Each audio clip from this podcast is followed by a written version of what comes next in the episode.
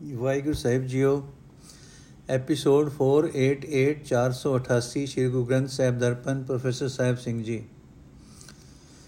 ਬਾਬਾ, ਜੀਵਨ ਬਾਬਾ ਫਰੀਦ ਜੀ,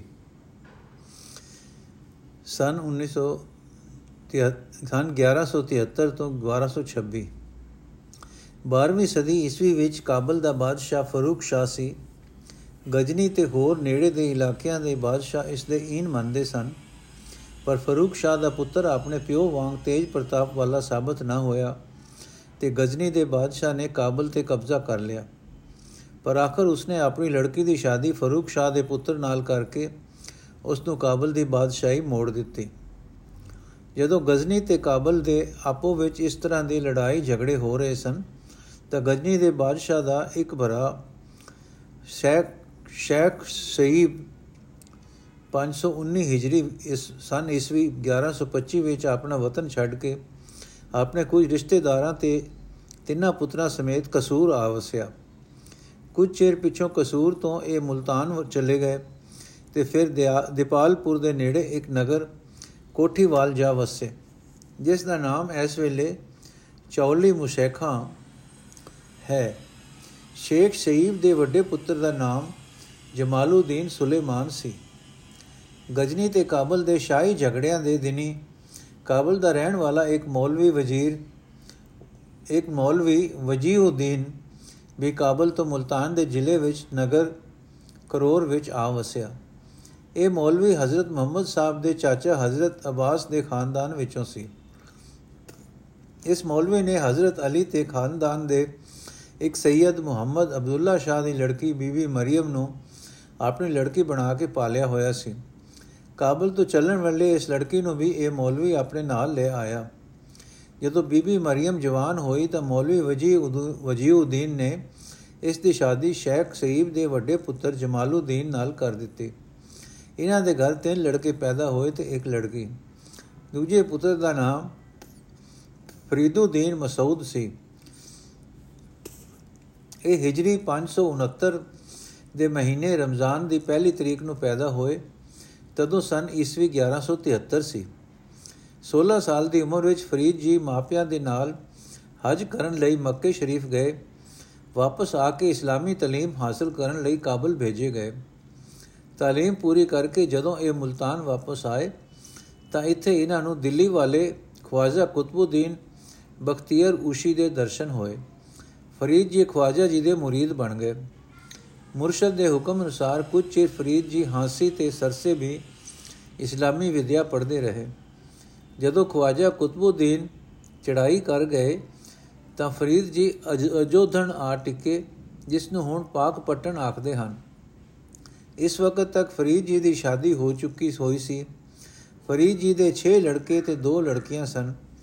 ਵੱਡੇ ਪੁੱਤਰ ਦਾ ਨਾਮ ਸ਼ੇਖ ਬਦਰੁਦੀਨ ਸੁਲੇਮਾਨ ਸੀ। ਬਾਬਾ ਫਰੀਦ ਜੀ ਦੇ ਪਿੱਛੋਂ ਇਹੀ ਉਹਨਾਂ ਦੀ ਗੱਦੀ ਤੇ ਬੈਠਾ। ਬਾਬਾ ਫਰੀਦ ਜੀ ਨੇ ਹਿਜਰੀ 664 ਦੇ ਮਹੀਨਾ ਮੁਹਰਮ ਦੀ 5 ਤਰੀਕ ਨੂੰ ਸਨ ਈਸਵੀ 1266 93 ਸਾਲ ਦੀ ਉਮਰ ਵਿੱਚ ਆਪਣੇ ਪਿੰਡ ਅਜੋਧਨ ਪਾਕ ਪਟਨ ਵਿੱਚ ਚਲਾਣਾ ਕੀਤਾ। ਸ਼ੇਖ ਬ੍ਰਹਮ, ਜਿਸ ਨੂੰ ਗੁਰੂ ਨਾਨਕ ਸਾਹਿਬ ਤੀਸਰੀ ਉਦਾਸੀ ਸਮੇਂ ਪਾਕ ਪਟਨ ਮਿਲੇ ਸਨ, ਬਾਬਾ ਫਰੀਦ ਜੀ ਦੇ ਖਾਨਦਾਨ ਵਿੱਚੋਂ 11ਵੇਂ ਥਾਂ ਸੀ।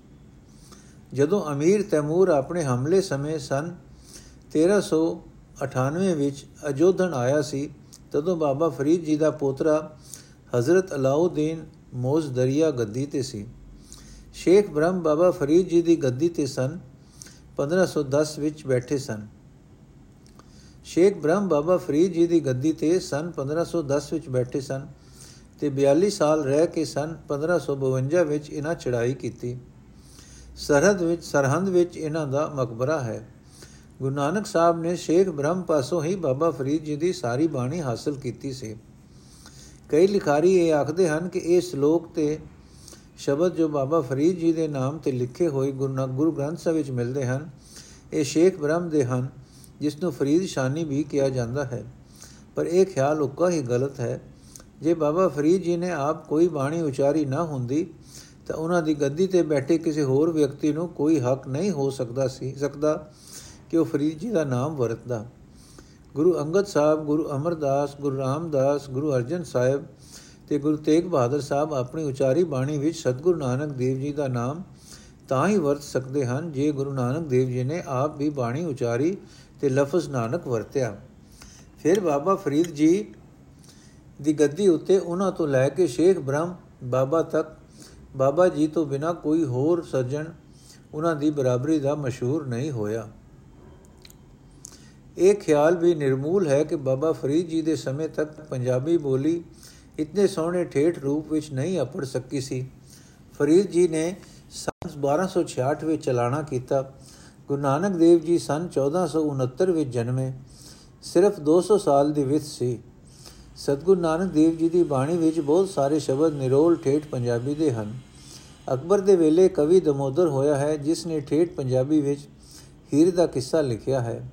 ਜੇ ਬਾਬਾ ਫਰੀਦ ਜੀ ਦੇ ਵੇਲੇ ਅਜੇ ਪੰਜਾਬੀ ਬੋਲੀ ਠੇਠ ਰੂਪ ਵਿੱਚ ਨਹੀਂ ਸੀ ਆ ਸਕੀ, ਤਾਂ ਇਹਨਾਂ ਦੇ 300 ਸਾਲਾਂ ਵਿੱਚ ਇਤਨੀ ਭਾਰੀ ਤਬਦੀਲੀ ਨਹੀਂ ਆ ਸਕਦੀ ਸੀ। ਤਾਂ ਇਹਨਾਂ ਦੋ, ਇਹਨਾਂ ਦੇ 3 ਸਾਲ 300 ਸਾਲਾਂ ਵਿੱਚ ਇਤਨੀ ਭਾਰੀ ਤਬਦੀਲੀ ਨਹੀਂ ਆ ਸਕਦੀ ਸੀ। ਬੋਲੀ ਬਣਦਿਆਂ ਤੇ ਤਬਦੀਲ ਹੁੰਦਿਆਂ ਸੈਂਕੜੇ ਨਹੀਂ, ਹਜ਼ਾਰਾਂ ਸਾਲ ਲੱਗ ਜਾਇਆ ਕਰਦੇ ਹਨ। ਬਾਬਾ ਫਰੀਦ ਜੀ ਭਾਵੇਂ ਅਰਬੀ, ਫਾਰਸੀ ਦੇ ਉੱਗੇ ਵਿਦਵਾਨ ਸਨ, ਪਰ ਉਹ ਪੰਜਾਬ ਵਿੱਚ ਜੰਮੇ ਪਾਲੇ ਸਨ ਤੇ ਪੰਜਾਬੀ ਉਹਨਾਂ ਦੀ ਆਪਣੀ ਬੋਲੀ ਸੀ। ਪੰਜਾਬ ਦੇ ਲੋਕਾਂ ਵਿੱਚ ਪ੍ਰਚਾਰ ਕਰਨ ਲਈ ਸਭ ਤੋਂ ਚੰਗਾ ਵਸੀਲਾ ਪੰਜਾਬੀ ਬੋਲੀ ਹੀ ਹੋ ਸਕਦਾ ਸੀ, ਜੋ ਫਰੀਦ ਜੀ ਨੇ ਵਰਤਿਆ।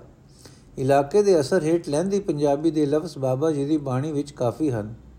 ਗਨ ਸ਼ੱਕਰ। ਬਾਬਾ ਫਰੀਦ ਜੀ ਦੇ ਨਾਲ, ਨਾਮ ਨਾਲ ਉਹਨਾਂ ਦੇ ਨਾਮ ਲੇਵਾ ਲਫ਼ਜ਼ ਗਨ ਸ਼ੱਕਰ ਵਰਤਦੇ ਹਨ। ਬਾਬਾ ਜੀ ਨੂੰ ਗਨ ਸ਼ੱਕਰ ਆਖਣਾ ਕਿਵੇਂ ਸ਼ੁਰੂ ਹੋਇਆ, ਇਸ ਬਾਰੇ ਵੀ ਅਚਰਜ ਕਹਾਣੀਆਂ ਲਿਖੀਆਂ ਮਿਲਦੀਆਂ ਹਨ। ਇਹ ਜਾਪਦਾ ਹੈ ਕਿ ਜਿਵੇਂ ਫਰੀਦ ਜੀ ਦੀ ਬਾਣੀ ਨੂੰ ਗਲਤ ਸਮਝ ਕੇ ਇਹ ਖਿਆਲ ਬੜਾਏ ਗਏ ਕਿ ਬਾਬਾ ਜੀ ਨੇ ਕਾਠ ਦੀ ਰੋਟੀ ਆਪਣੇ ਪੱਲੇ ਬੱਧੀ ਹੋਈ ਸੀ ਅਤੇ ਉਹ ਜੰਗਲ ਵਿੱਚ ਪੁੱਠੇ ਲਟਕ ਕੇ ਤਪ ਕਰਿਆ ਕਰਦੇ ਸਨ। ਇਸੇ ਤਰ੍ਹਾਂ ਉਹਨਾਂ ਦੇ ਜੀਵਨ ਨੂੰ ਗਲਤ ਸਮਝ ਕੇ ਉਹਨਾਂ ਦੇ ਗਨ ਸ਼ੱਕਰ ਹੋਣ ਦੇ ਸੰਬੰਧ ਵਿੱਚ ਵੀ ਅਜੀਬ ਸਾਖੀਆਂ ਲਿਖੀਆਂ ਗਈਆਂ ਹਨ। ਉਹਨਾਂ ਕਹਾਣੀਆਂ ਵਿੱਚੋਂ ਇੱਕ ਕਹਾਣੀ ਇਹ ਹੈ ਕਿ ਫਰੀਦ ਜੀ ਆਪਣੇ ਨਫਸ ਨੂੰ ਮਾਰਨ ਲਈ ਤਿੰਨ ਤਿੰਨ ਦਿਨਾਂ ਦਾ ਰੋਜ਼ਾ ਰੱਖਿਆ ਕਰਦੇ ਸਨ। ਇੱਕ ਵਾਰੀ ਰੋਜ਼ਾ ਰੱਖਿਆ, ਤਿੰਨ ਦਿਨਾਂ ਪਿੱਛੋਂ ਜਦੋਂ ਰੋਜ਼ਾ ਖੁੱਲਣਾ ਸੀ ਤਾਂ ਖਾਣ ਨੂੰ ਕੁਝ ਨਾ ਮਿਲਿਆ। ਭੁੱਖ ਨਾਲ ਘਬਰਾਏ ਤਾਂ ਫਰੀਦ ਜੀ ਨੇ ਮਿੱਟੀ ਦੀਆਂ ਕੁਝ ਢੇਲੀਆਂ ਮੂੰਹ ਵਿੱਚ ਪਾਈਆਂ। ਉਹ ਮਿੱਟੀ ਸ਼ੱਕਰ ਬਣ ਗਈ। ਬਸ ਇਹਨਾਂ ਤੋਂ ਉਹਨਾਂ ਨੂੰ ਲੋਕਾਂ ਨੇ ਗੰਜ ਸ਼ੱਕਰ ਆਖਣਾ ਸ਼ੁਰੂ ਕਰ ਦਿੱਤਾ। ਪਰ ਇਹ ਕਹਾਣੀ ਲਿਖਣ ਵਾਲੇ ਨੂੰ ਉਹਨਾਂ ਦੀ ਕਾਟ ਦੀ ਰੋਟੀ ਦਾ ਚੇਤਾ ਨਹੀਂ ਰਿਹਾ।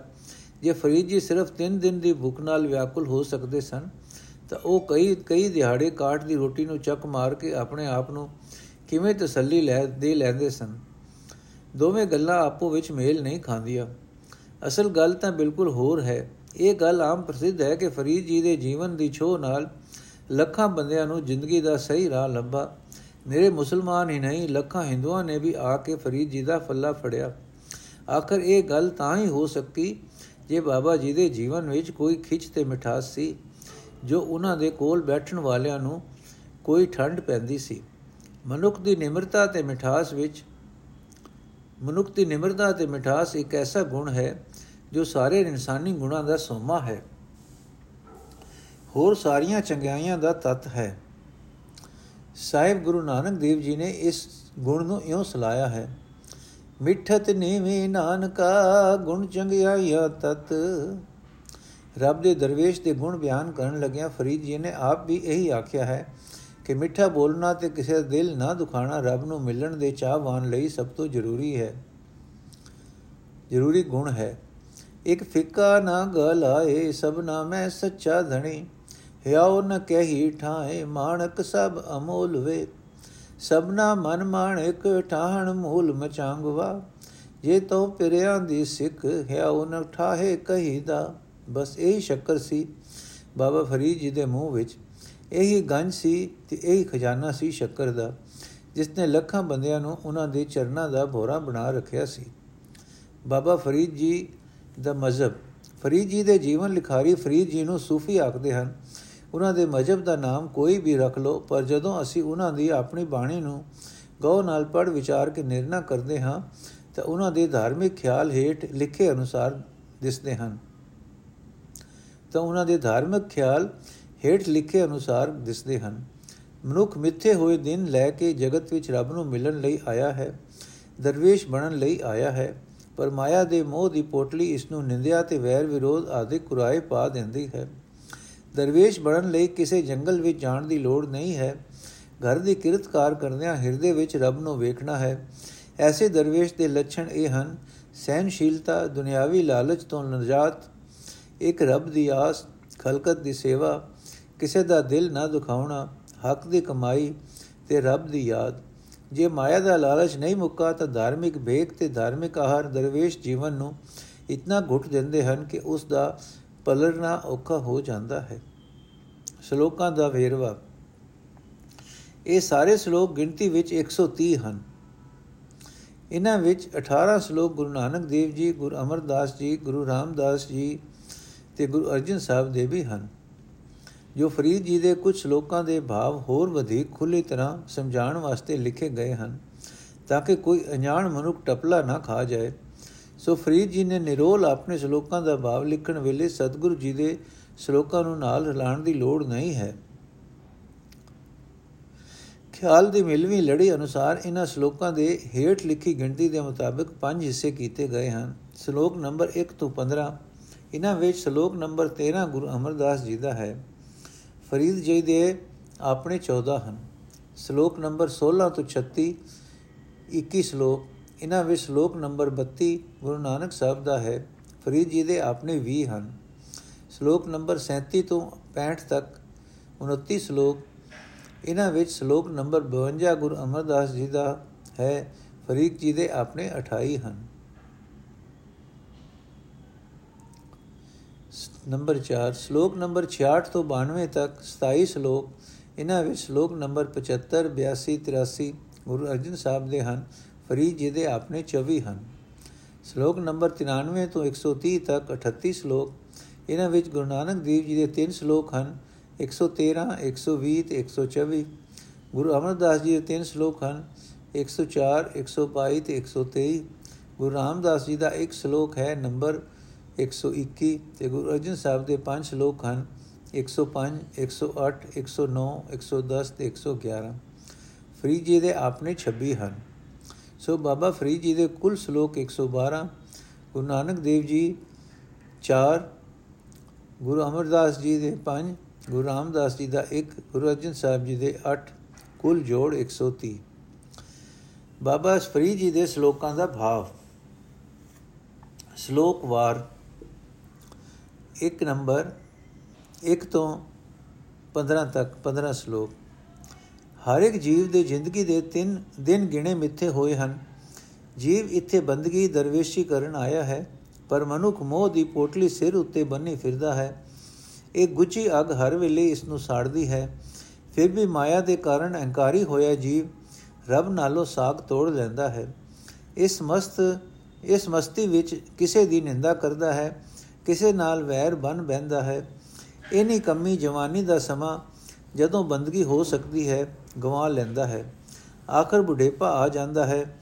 ਦੁਨੀਆ ਦੇ ਪਦਾਰਥ ਵੀ ਨਹੀਂ ਸੁਖਾਂਦੇ, ਕਿਉਂਕਿ ਸਾਰੇ ਅੰਗ ਕਮਜ਼ੋਰ ਹੋ ਜਾਂਦੇ ਹਨ। ਤੇ ਜਵਾਨੀ ਲੰਘਾ ਕੇ ਬੁੱਢੀ ਉਮਰੇ ਬੰਦਗੀ ਦਾ ਸੁਭਾਅ ਪਕਾਣਾ ਬੜਾ ਔਖਾ ਹੋ ਜਾਂਦਾ ਹੈ। ਅੰਤ ਮਰਨ ਤੇ ਇਹ ਸੋਹਣਾ ਸਰੀਰ ਮਿੱਟੀ ਹੋ ਜਾਂਦਾ ਹੈ। ਪਰ ਅਚਰਜ ਗੱਲ ਇਹ ਹੈ ਕਿ ਇਸ ਮਨ ਦੇ ਮੁਰੀਦ ਬੰਦੇ ਨੂੰ ਕਿਤਨੇ ਵੀ ਮਤ ਦਿਓ ਇੱਕ ਨਹੀਂ ਸੁਣਦਾ। ਨੰਬਰ 2 16 ਤੋਂ 36 ਤੱਕ 21 ਸ਼ਲੋਕ। ਇਸ ਜਗਤ ਮੇਲੇ ਦੀ ਭੀੜ ਵਿੱਚ ਕਈ ਵਾਰੀ ਧੱਕੇ ਖਾਣੇ ਪੈਂਦੇ ਹਨ। ਵਧੇਕੀ ਸਹਿਣੀ ਪੈਂਦੀ ਹੈ, ਪਰ ਦਰਵੇਸ਼ ਦਬ ਤੇ ਖਾਕ ਵਾਂਗ ਸਹਿਨਸ਼ੀਲ ਹੋ ਜਾਂਦਾ ਹੈ। ਦਰਵੇਸ਼ ਦਾ ਰੱਬੀ ਪਿਆਰ ਕਿਸੇ ਦੁਨਿਆਵੀ ਲਾਲਚ ਦੇ ਆਸਰੇ ਨਹੀਂ ਹੁੰਦਾ। ਉਸ ਨੂੰ ਇਹ ਲੋੜ ਵੀ ਨਹੀਂ ਪੈਂਦੀ ਕਿ ਰੱਬ ਨੂੰ ਜੰਗਲਾਂ ਵਿੱਚ ਲੱਭਣ ਜਾਏ। ਉਸ ਨੂੰ ਹਿਰਦੇ ਵਿੱਚ ਹੀ ਲੱਭ ਪੈਂਦਾ ਹੈ। ਪਰ ਦਰਵੇਸ਼ੀ ਕਮਾਣ ਵਾਲਾ ਕਮਾਣ ਦਾ ਵੇਲਾ ਜਵਾਨੀ ਹੀ ਹੈ। ਦਰਵੇਸ਼ ਕਦੇ ਪਰਾਈ ਆਸ ਨਹੀਂ ਤੱਕਦਾ ਤੇ ਨਾ ਹੀ ਘਰ ਆਏ ਕਿਸੇ ਪਰਦੇਸੀ ਦੀ ਸੇਵਾ ਤੋਂ ਚਿੱਤ ਚੁਰਾਂਦਾ ਹੈ। ਸੁਖੀ ਜੀਵਨ ਦੀ ਖਾਤਰ ਬੰਦਗੀ ਤੋਂ ਬਿਨਾ ਕੋਈ ਆਹਰ ਵਾਲੇ ਮੂਰਖਪੁਣਾ ਹੈ, ਆਹਰ ਕਰਨੇ ਮੂਰਖਪੁਣਾ ਹੈ। ਦਰਵੇਸ਼ੀ ਨੂੰ ਕੋਈ ਹੋਰ ਲਾਲਚ ਆਦਿਕ ਬੰਦਗੀ ਦੇ ਰਾਹ ਤੋਂ ਲਾਂਬੇ ਨਹੀਂ ਲੈ ਜਾ ਸਕਦਾ, ਕਿਉਂਕਿ ਉਹ ਜਾਣਦਾ ਹੈ ਕਿ ਜਿਸ ਸਰੀਰ ਦੇ ਸੁਖ ਲਈ ਜਗਤ ਉਕਾਈ ਖਾਂਦਾ ਹੈ, ਆਖਰ ਉਹ ਸਰੀਰ ਵੀ ਮਿੱਟੀ ਵਿੱਚ ਮਿਲ ਜਾਂਦਾ ਹੈ। ਸੋ ਦਰਵੇਸ਼ ਸਰੀਰ ਦੇ ਨਿਰਵਾਹ ਲਈ ਪਰਾਈ ਚੋਪੜੀ ਨਾਲੋਂ ਆਪਣੀ ਕਮਾਈ ਹੋਈ ਰੁੱਖੀ ਮਿੱਸੀ ਨੂੰ ਵਧੇਕ ਚੰਗਾ ਜਾਣਦਾ ਹੈ। ਦਰਵੇਸ਼ ਇੱਕ ਪਲ ਭਰ ਵੀ ਰੱਬ ਦੀ ਯਾਦ ਤੋਂ ਬਿਨਾ ਨਹੀਂ ਰਹਿ ਸਕਦਾ। ਸਿਮਰਨ ਤੋਂ ਖੁੰਝ ਕੇ ਧਾਰਮਿਕ ਭੇਖ ਦੇ ਤੇ ਸਾਧਨਾ ਨੂੰ ਦਰਵੇਸ਼ ਨਿਕੰਮੇ ਜਾਣਦਾ ਹੈ, ਕਿਉਂਕਿ ਇਹਨਾਂ ਵਿੱਚ ਉਮਰ ਵਿਅਰਥ ਹੀ ਗੁਜ਼ਰਦੀ ਹੈ। ਚਿੰਤਾ ਤੇ ਦੁੱਖ ਸਦਾ ਵਾਪਰਦੇ ਹੀ ਰਹਿੰਦੇ ਹਨ। ਜਿਸ ਮਨੁੱਖ ਨੂੰ ਕਦੇ ਚੇਤਾ ਨਹੀਂ ਆਇਆ ਕਿ ਮੈਂ ਰੱਬ ਤੋਂ ਵਿਛੜਿਆ ਪਿਆ ਹਾਂ, ਉਸ ਦੀ ਆਤਮਾ ਵਿਕਾਰਾਂ ਵਿੱਚ ਸੜ ਗਈ ਜਾਣੋ। ਨੰਬਰ 3 ਸ਼ਲੋਕ ਨੰਬਰ 37 ਤੋਂ 65 ਤੱਕ 29 ਸ਼ਲੋਕ। ਦੁਨੀਆ ਦੇ ਇਹਨਾਂ ਖੰਡ ਗਲੇਫੇ, ਜਰ ਪਰ ਜ਼ਹਿਰੀਲੇ ਪਦਾਰਥਾਂ ਦੀ ਖਾਤਰ ਮਨੁੱਖ ਸਾਰਾ ਦਿਨ ਭਟਕਦਾ ਹੈ ਤੇ ਉਮਰ ਦੁੱਖਾਂ ਵਿੱਚ ਗੁਜ਼ਾਰਦਾ ਹੈ। ਬੁਢੇਪੇ ਵਿੱਚ ਵੀ ਇਸ ਦਾ ਇਹੀ ਹਾਲ ਰਹਿੰਦਾ ਹੈ। ਦੂਜਿਆਂ ਦੇ ਦਰ ਤੇ ਜਾ ਜਾ ਕੇ ਧੱਕੇ ਖਾਂਦਾ ਹੈ। ਹੈ ਸੀ ਇਹ ਸ੍ਰਿਸ਼ਟੀ ਦਾ ਸਰਦਾਰ, ਪਰ ਇਸ ਦੀ ਉਮਰ, ਇਸ ਦੀ ਸਾਰੀ ਉਮਰ ਮਾਨੋ ਕੋਲੇ ਵਿਹਾਂਜਦਿਆਂ ਲੱਗ ਜਾਂਦੀ ਹੈ। ਮਨੁੱਖਾ ਜੀਵਨ ਦੀ ਕਾਮਯਾਬੀ ਦਾ ਮਾਪ ਇਹ ਪਦਾਰਥ ਨਹੀਂ ਹਨ, ਕਿਉਂਕਿ ਛਤਰਧਾਰੀ ਪਾਤਸ਼ਾਹ ਵੀ ਆਖਰ ਯਤੀਮਾਂ ਵਰਗੇ ਹੋ ਗਏ। ਮਹਿਲ ਮਾੜੀਆਂ ਵਾਲੇ ਵੀ ਇੱਥੇ ਹੀ ਛੱਡ ਕੇ ਤੁਰ ਗਏ। ਇਹ ਪਦਾਰਥ ਤਾਂ ਕਿਤੇ ਰਹੇ ਇਸ ਇਸ ਆਪਣੀ ਜਿੰਦ ਦੀ ਵੀ ਕੋਈ ਪਾਇਆ ਨਹੀਂ। ਇਸ ਨਾਲੋਂ ਤਾਂ ਨਕਾਰੀ ਗੋਦੜੀ ਦਾ ਹੀ ਵਧੇਕ ਇਤਬਾਰ ਹੋ ਸਕਦਾ ਹੈ। ਵੇਂਦਿਆ ਵੇਂਦਿਆ ਹੀ ਮੌਤ ਇਸ ਸਰੀਰ ਕਿਲੇ ਨੂੰ ਲੁੱਟ ਕੇ ਲੈ ਜਾਂਦੀ ਹੈ। ਸੋ ਇਹ ਪਦਾਰਥ ਵੀ ਨਾਲ ਨਾ ਨਿਭੇ ਤੇ ਇਹਨਾਂ ਦੀ ਖਾਤਰ ਕੀਤੇ ਮੰਦੇ ਕੰਮਾਂ ਦੇ ਕਾਰਨ ਉਮਰ ਵੀ ਦੁੱਖਾਂ ਵਿੱਚ ਕੱਟੀ। ਬਾਹਰਲਾ ਧਾਰਮਿਕ ਵੇਖ ਵੀ ਸਹਿਤਾ ਨਹੀਂ ਕਰਦਾ। ਚਾਹੀਦਾ ਤਾਂ ਇਹ ਹੈ ਕਿ ਬੰਦਗੀ ਦੀ ਬਰਕਤ ਨਾਲ ਇਹਨਾਂ ਵਿਸ਼ ਗੰਦਲਾਂ ਦਾ ਲਾਲਚ ਨਾ ਰਹੇ। ਇਹਨਾਂ ਵਿਸ਼ ਗੰਦਲਾਂ ਦੀ ਖਾਤਰ ਭਟਕਦੇ ਆ, ਜਵਾਨੀ ਬੀਤ ਜਾਂਦੀ ਹੈ ਦੋਲੇ ਆ ਜਾਂਦੇ ਹਨ। ਆਖਰ ਕਦ ਤੱਕ? ਜ਼ਿੰਦਗੀ ਦੇ ਗਿਣਵੇਂ ਦਿਨ ਮੁੱਕਦੇ ਜਾਂਦੇ ਹਨ। ਮਹਿਲ ਮਾੜੀਆਂ ਤੇ ਧਨ ਇੱਥੇ ਹੀ ਪਏ ਰਹਿ ਜਾਂਦੇ ਹਨ। ਤੇ ਖਸਮ ਦੇ ਦਰ ਤੇ ਜਾ ਕੇ ਸ਼ਰਮਿੰਦਾ ਹੋਣਾ ਪੈਂਦਾ ਹੈ। ਜੇ ਫਕੀਰੀ ਦੇ ਰਾਹ ਤੁਰਦੇ ਹੋਇਆਂ ਤੇ ਆਪਣੇ ਵੱਲੋਂ ਧਾਰਮਿਕ ਜੀਵਨ ਬਤੀਤ ਕਰਦੇ ਹੋਇਆਂ ਮਨ ਵਿੱਚ ਵਿਸ਼ ਗੰਦਲਾ ਲਈ ਭਟਕਣਾ ਟਿੱਕੀ ਰਹੇ, ਤਾਂ ਸਾਰੇ ਧਾਰਮਿਕ ਉਦਮ ਬਾਹਰ ਮੁਖੀ ਹੋ ਜਾਂਦੇ ਹਨ। ਸਗੋਂ ਇੱਕ ਨੁਕਸਾਨ ਦਾ ਖਤਰਾ ਹੋ ਜਾਂਦਾ ਹੈ ਕਿ ਉਹ ਪਹਿਲਾ ਧਾਰਮਿਕ ਚਾਹ ਮੁੱਕ ਹੀ ਜਾਂਦਾ ਹੈ, ਉਸ ਦਾ ਮੁੜ ਪਲਰਨਾ ਔਖਾ ਹੋ ਜਾਂਦਾ ਹੈ। ਪਰ ਹੰਸ ਇਸ ਦੁਨੀਆ ਕਲਰ ਦੀ ਛਪੜੀ ਵਿੱਚੋਂ ਪਾਣੀ ਨਹੀਂ ਪੀਂਦਾ, ਹੰਸ ਕੋਦਰਾ ਨਹੀਂ ਖਾਂਦਾ, ਉਸ ਦੀ ਖੁਰਾਕ ਮਾਨ ਸਰੋਵਰ ਦੇ ਮੋਤੀ ਹਨ। ਨੰਬਰ 66 ਤੋਂ 92 ਤੱਕ 27 ਸ਼ਲੋਕ। ਇਸ ਸੰਸਾਰ ਸਰੋਵਰ ਦੇ ਜੀਵ ਪੰਛੀਆਂ ਦੀਆਂ ਡਾਰਾਂ ਵਿੱਚੋਂ ਨਿਤ ਕਿਸੇ ਨਾ ਕਿਸੇ ਦਾ ਦੀ ਤੁਰਨ ਦੀ ਵਾਰੀ ਆਉਂਦੀ ਰਹਿੰਦੀ ਹੈ। ਇੱਥੇ ਬੰਦਗੀਹੀਣ ਬੰਦੇ ਦਾ ਜੀਵਨ ਕਿਸੇ ਕੰਮ ਦਾ ਨਹੀਂ। ਇੱਥੇ ਹੀ ਰਹਿ ਜਾਣ ਵਾਲੀ ਮਾਇਆ ਦੇ ਕਾਰਨ ਉਸ ਦਾ ਆਕੜਿਆ ਹੋਇਆ ਸਿਰ ਸੁੱਕੀ ਲੱਕੜ ਹੀ ਸਮਝੋ। ਅਹੰਕਾਰੀ ਮਨੁੱਖ ਜਿਸ ਜ਼ਿੰਦਗੀ ਨੂੰ ਇਤਨਾ ਦੋਜ਼ਖ ਬਣਾ ਦਿੰਦੇ ਹਨ ਕਿ ਜੀਵਨ ਦਾ ਕੋਈ ਚਾਹ ਹੀ ਨਹੀਂ ਰਹਿ ਜਾਂਦਾ। ਪਰ ਮਾਇਆ ਦਾ ਮਾਣ ਤਾਂ ਕਿਤੇ ਰਿਹਾ, ਇਹ ਆਪਣੇ ਸਰੀਰਕ ਅੰਗ ਵੀ ਆਖਰ ਜਵਾਬ ਦੇ ਜਾਂਦੇ ਹਨ।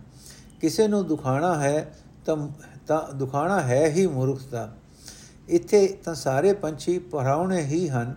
ਇਸ ਸੰਸਾਰ ਰੁਖ ਤੇ ਗਫਲਤ ਵਿੱਚ ਸਾਰੀ ਰਾਤ ਸੁੱਤੇ ਰਹਿਣ ਦੇ ਥਾਂ ਅਗਲੇ ਸਫ਼ਰ ਦੀ ਤਿਆਰੀ ਕਰਨ ਦੀ ਲੋੜ ਹੈ। ਮਾਇਆ ਵਿੱਚ ਭੁੱਲ ਕੇ ਬੰਦਗੀਹੀਣ ਹੋ ਕੇ ਸਭ ਜੀਵ ਦੁਖੀ ਹੋ ਰਹੇ ਹਨ। ਇਹ ਆਪਣੇ ਹੀ ਕੀਤੇ ਮੰਦ ਕਰਮਾਂ ਦਾ ਫਲ ਮਿਲਦਾ ਹੈ। ਦਿਨ ਦੁੱਖਾਂ ਵਿੱਚ ਤੇ ਰਾਤ ਚਿੰਤਾ ਵਿੱਚ ਬੀਤਦੀ ਹੈ। ਦੁੱਖਾਂ ਦੇ ਇਸ ਹੜ ਵਿੱਚ ਰੁੜਨੋਂ ਸਿਰਫ ਉਹ ਮਨੁੱਖ ਬਚਦੇ ਹਨ ਜਿਨ੍ਹਾਂ ਦੀ ਜ਼ਿੰਦਗੀ ਦਾ ਮਲਾ ਗੁਰੂ ਹੈ। ਜਗਤ ਵਿੱਚ ਚਾਰ ਚੁਫੇਰੇ ਸਵਾਦਲੇ ਤੇ ਮਨ ਮੋਹਣੇ ਮਨੁੱਖ ਦੇ ਮਨ ਨੂੰ ਖਿੱਚ ਪਾਉਂਦੇ ਹਨ। ਇਹਨਾਂ ਦੇ ਚਸਕਿਆਂ ਵਿੱਚ ਪੈ ਕੇ ਸਰੀਰ ਦਾ ਸਤਿਆਨਾਸ਼ ਹੋ ਜਾਂਦਾ ਹੈ, ਪਰ ਝਾਕ ਨਹੀਂ ਮਿਟਦੀ। ਹਾਂ, ਜਿਸ ਹਿਰਦੇ ਵਿੱਚ ਖਸਮ ਪ੍ਰਭੂ ਦਾ ਪਿਆਰ ਵਸਦਾ ਹੈ ਉਸ ਨੂੰ ਕੋਈ ਵਿਕਾਰ ਵਿਸ਼ੇ ਭੋਗਾਂ ਵੱਲ ਪ੍ਰੇਰ ਨਹੀਂ ਸਕਦੇ। ਨੰਬਰ 93 ਤੋਂ 130 ਤੱਕ 38 ਸ਼ਲੋਕ। ਮਨੁੱਖ ਦੇ ਵੇਖਦਿਆਂ ਹੀ ਖਲਕਤ ਮੌਤ ਦਾ ਸ਼ਿਕਾਰ ਹੋ ਕੇ ਕਬਰੀ ਪੈਂਦੀ ਜਾ ਰਹੀ ਹੈ। ਇਹ ਬੰਦਾ ਨਦੀ ਕੰਡੇ ਰੁਖੜੇ ਵਾਂਗ ਹੈ। ਉਸ ਵਗਲੇ ਵਾਂਗ ਹੈ ਜਿਸ ਨੂੰ ਕੇਲ ਕਰਦੇ ਨੂੰ ਬਾਜ ਆਪ ਬੋਚਦਾ ਹੈ। ਸਾਰੇ ਜਗਤ ਨੂੰ ਮੌਤ ਦੀ ਢਾਹ ਲੱਗੀ ਹੋਈ ਹੈ। ਚੰਗੇ ਪੱਲੇ ਹੋਏ ਸਰੀਰ ਵੀ ਮੌਤ ਤੋਂ ਨਹੀਂ ਬਚ ਸਕਦੇ, ਕਿਉਂਕਿ ਬੁਢੇਪਾ ਆਇਆ ਆਖਰ ਪੱਲੇ ਹੋਏ ਅੰਗ ਵੀ ਕਮਜ਼ੋਰ ਹੋ ਜਾਂਦੇ ਹਨ। ਜਿਵੇਂ ਰੁੱਖ ਤੋਂ ਪੱਤਰ ਝੜ ਜਾਂਦੇ ਹਨ ਪਰ ਇਹ ਵੇਖਦਿਆਂ ਵੀ ਹਰ ਇੱਕ ਮਨੁੱਖ ਸਵਾਰਥ ਦਾ ਮਾਰਿਆ ਪਿਆ ਹੈ। ਅਜੇ ਮਨੁੱਖ ਨਾਲੋਂ ਤਾਂ ਉਹ ਪੰਛੀ ਚੰਗੇ, ਜੋ ਕੱਕਰ ਚੁੱਕ ਕੇ ਰੁੱਖਾਂ ਤੇ ਆਲਣੇ ਬਣਾ ਗੁਜ਼ਾਰਾ ਕਰਦੇ ਹਨ, ਪਰ ਰੱਬ ਨੂੰ ਚੇਤੇ ਰੱਖਦੇ ਹਨ। ਅਜੇ ਮਹਿਲ ਮਾੜੀਆਂ ਦੇ ਵਸੇਬੇ ਨਾਲੋਂ ਤਾਂ ਕੰਬਲੀ ਪਾ ਕੇ ਸਰੀਰ ਬਣ ਜਾਣਾ, ਫਕੀਰ ਬਣ ਜਾਣਾ ਚੰਗਾ ਹੈ, ਜੇ ਉੱਥੇ ਰੱਬ ਚੇਤੇ ਰਹਿ ਸਕੇ। ਕਿਉਂਕਿ ਮਹਿਲ ਮਾੜੀਆਂ ਦਾ ਵਾਸਾ ਤੇ ਹੰਡਾਣ ਲਈ ਪਟ ਰੇਸ਼ਮ ਹੁੰਦਿਆਂ ਵੀ ਜੇ ਰੱਬ ਵਿਸਰਿਆ ਹੈ, ਤਾਂ ਇੱਥੇ ਵੀ ਦੁੱਖ ਹੀ ਦੁੱਖ ਤੇ ਰੱਬ ਦੀ ਹਜ਼ੂਰੀ ਵਿੱਚ ਵੀ ਸ਼ਰਮਿੰਦਗੀ। ਉਂਝ ਕੰਬਲੀ ਪਾ ਕੇ ਫਕੀਰ ਬਣਨ ਦੀ ਲੋੜ ਨਹੀਂ, ਘਰ ਵਿੱਚ ਰਹਿ ਕੇ ਹੀ ਦਰਵੇਸ਼ੀ ਕਮਾਣੀ ਹੈ। ਉਹ ਦਰਵੇਸ਼ੀ ਹੈ, ਅੰਮ੍ਰਿਤ ਵੇਲੇ ਉੱਠ ਕੇ ਮਾਲਕ ਨੂੰ ਯਾਦ ਕਰਨਾ, ਹੋਰ ਜਾਗ ਛੱਡ ਕੇ ਸਬਰ ਧਾਰਨਾ, ਇਹ ਪੈਂਡਾ ਔਖਾ ਜ਼ਰੂਰ ਹੈ, ਪਰ ਮਾਇਆ ਦੀਆਂ ਅਨੇਕਾਂ ਫਾਇਆਂ ਵਿੱਚੋਂ ਬਚਣ ਲਈ ਰਸਤਾ ਇਹੀ ਹੈ। ਨਿਮਰਤਾ ਸ਼ੈਨਸ਼ੀਲਤਾ ਮਿੱਠਾ ਬੋਲਣਾ ਤੇ ਕਿਸੇ ਦਾ ਦਿਲ ਨਾ ਦੁਖਾਣਾ, ਕਿਉਂਕਿ ਸਭ ਵਿੱਚ ਉਹੀ ਮਾਲਕ ਮੌਜੂਦ ਹੈ, ਜਿਸ ਦੀ ਬੰਦਗੀ ਕਰਨ ਲਈ ਮਨੁੱਖ ਇੱਥੇ ਆਇਆ ਹੈ। ਸੰਖੇਪ ਭਾਵ, ਸ਼ਲੋਕ ਨੰਬਰ 1 ਤੋਂ 15 ਤੱਕ, ਮਨੁੱਖ ਮਿੱਥੇ ਹੋਏ ਦਿਨ ਲੈ ਕੇ ਦਰਵੇਸ਼ੀ ਲਈ ਆਉਂਦਾ ਹੈ, ਪਰ ਮਾਇਆ ਦੀ ਮੋਹ ਦੀ ਪੋਟਲੀ ਇਸ ਨੂੰ ਨਿੰਦਾ, ਵੈਰ ਆਦਿਕ ਵਾਲੇ ਕੁਰਾਏ ਪਾ ਦਿੰਦੀ ਹੈ। ਨੰਬਰ 2 ਸ਼ਲੋਕ ਨੰਬਰ 16 ਤੋਂ 26 ਤੱਕ ਸਹਿਨਸ਼ੀਲਤਾ ਦੁਨਿਆਵੀ ਲਾਲਚ ਤੋਂ ਨਜਾਤ ਇੱਕ ਰੱਬ ਦੀ ਆਸ, ਖਲਕਤ ਦੀ ਸੇਵਾ, ਹੱਕ ਦੀ ਕਮਾਈ ਤੇ ਰੱਬ ਦੀ ਯਾਦ, ਇਹ ਹਨ ਲੱਛਣ ਦਰਵੇਸ਼ ਦੇ। ਐਸੇ ਦਰਵੇਸ਼ ਨੂੰ ਜੰਗਲ ਵਿੱਚ ਜਾਣ ਦੀ ਲੋੜ ਨਹੀਂ ਪੈਂਦੀ। ਘਰ ਵਿੱਚ ਹੀ ਉਹ ਰੱਬ ਨੂੰ ਮਿਲ ਪੈਂਦਾ ਹੈ। ਸ਼ਲੋਕ ਨੰਬਰ ਨੰਬਰ 3 ਸ਼ਲੋਕ ਨੰਬਰ 37 ਤੋਂ 65 ਤੱਕ। ਮਾਇਆ ਦੀ ਖਾਤਰ ਭਟਕਦਿਆਂ ਸਾਰੀ ਉਮਰ ਖੁਆਰੀ ਵਿੱਚ ਲੰਘਦੀ ਹੈ। ਮਾਇਆ ਵੀ ਇੱਥੇ ਹੀ ਰਹਿ ਜਾਂਦੀ ਹੈ। ਜਿੰਨਾ ਚਿਰ ਮਾਇਆ ਦਾ ਲਾਲਚ ਮੌਜੂਦ ਹੈ, ਧਾਰਮਿਕ ਭੇਖ ਤੇ ਆਹਰ ਦਰਵੇਸ਼ ਨੂੰ, ਦਰਵੇਸ਼ ਜੀਵਨ ਨੂੰ ਸਗੋਂ ਘੁੱਟ ਦਿੰਦੇ ਹਨ। ਉਸ ਦਾ ਪਲਰਨਾ ਔਖਾ ਹੋ ਜਾਂਦਾ ਹੈ। ਨੰਬਰ 4 ਸ਼ਲੋਕ ਨੰਬਰ 65 ਤੋਂ 93 ਤੱਕ। ਇੱਥੇ ਹੀ ਰਹਿ ਜਾਣ ਵਾਲੀ ਮਾਇਆ ਦੇ ਕਾਰਨ ਅਹੰਕਾਰੀ ਹੋਇਆ ਮਨੁੱਖ ਜ਼ਿੰਦਗੀ ਨੂੰ ਇਤਨਾ ਦੋਜ਼ਖ ਬਣਾ ਦਿੰਦਾ ਹੈ ਕਿ ਜਿਉਣ ਦਾ ਚਾਹ ਹੀ ਮੁੱਕ ਜਾਂਦਾ ਹੈ। ਦਿਨ ਰਾਤ ਦੁੱਖਾਂ ਵਿੱਚ ਬੀਤਦੇ ਹਨ। ਮਨ ਮੋਹਣੇ ਪਦਾਰਥਾਂ ਦੇ ਚਸਕੇ ਸਰੀਰ ਦਾ ਸਤਿਆਨਾਸ਼ ਕਰ ਦਿੰਦੇ ਹਨ। ਇਹ ਜੀਵਨ ਅਸਲ ਵਿੱਚ ਦਰਵੇਸ਼ੀ ਕਮਾਉਣ ਲਈ ਮਿਲਿਆ ਹੈ। ਜੋ ਮਨੁੱਖ ਪ੍ਰਭੂ ਪਿਆਰ ਵਿੱਚ ਜੁੜਦਾ ਹੈ ਉਸ ਨੂੰ ਵਿਸ਼ੇ ਭੋਗ ਸਤਾਉਂਦੇ ਨਹੀਂ ਹਨ। ਉਹ ਸੁਖੀ ਹੋ ਜਾਂਦਾ ਹੈ। ਨੰਬਰ 5 ਸ਼ਲੋਕ ਨੰਬਰ 93 ਤੋਂ 130 ਤੱਕ। ਦੂਜਿਆਂ ਨੂੰ ਮਰਦਿਆ ਵੇਖ ਕੇ ਵੀ ਸਵਾਰਥ ਵਿੱਚ ਫਸਿਆ ਮਨੁੱਖ ਰੱਬ ਨੂੰ ਚੇਤੇ ਨਹੀਂ ਕਰਦਾ। ਅਜੇ ਮਨੁੱਖ ਨਾਲੋਂ ਪੰਛੀ ਚੰਗੇ। ਅਜੇ ਮਹਿਲ ਮਾੜੀਆਂ ਨਾਲੋਂ ਫਕੀਰੀ ਚੰਗੀ।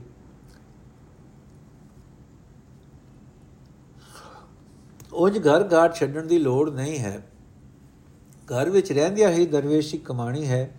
ਉਹ ਦਰਵੇਸ਼ੀ ਇਹ ਹੈ ਕਿ ਅੰਮ੍ਰਿਤ ਵੇਲੇ ਪ੍ਰਭੂ ਦੀ ਯਾਦ, ਇੱਕ ਰੱਬ ਦੀ ਆਸ, ਨਿਮਰਤਾ ਸਹਿਨਸ਼ੀਲਤਾ ਤੇ ਕਿਸੇ ਦਾ ਦਿਲ ਨਾ ਦੁਖਾਣਾ। ਵਾਹਿਗੁਰੂ ਜੀ ਕਾ ਖਾਲਸਾ, ਵਾਹਿਗੁਰੂ ਜੀ ਕੀ ਫਤਿਹ। ਇਹ ਸੰਖੇਪ ਭਾਵ ਅਸੀਂ ਹੁਣ ਪੜ ਲਿਆ। ਅਗ ਸ਼ਲੋਕ ਅਸੀਂ ਕੱਲ ਸ਼ੁਰੂ ਕਰਾਂਗੇ। ਅੱਜ ਦਾ ਐਪੀਸੋਡ ਇੱਥੇ ਸਮਾਪਤ ਕਰਦੇ ਹਾਂ। ਵਾਹਿਗੁਰੂ ਜੀ ਕਾ ਖਾਲਸਾ, ਵਾਹਿਗੁਰੂ ਜੀ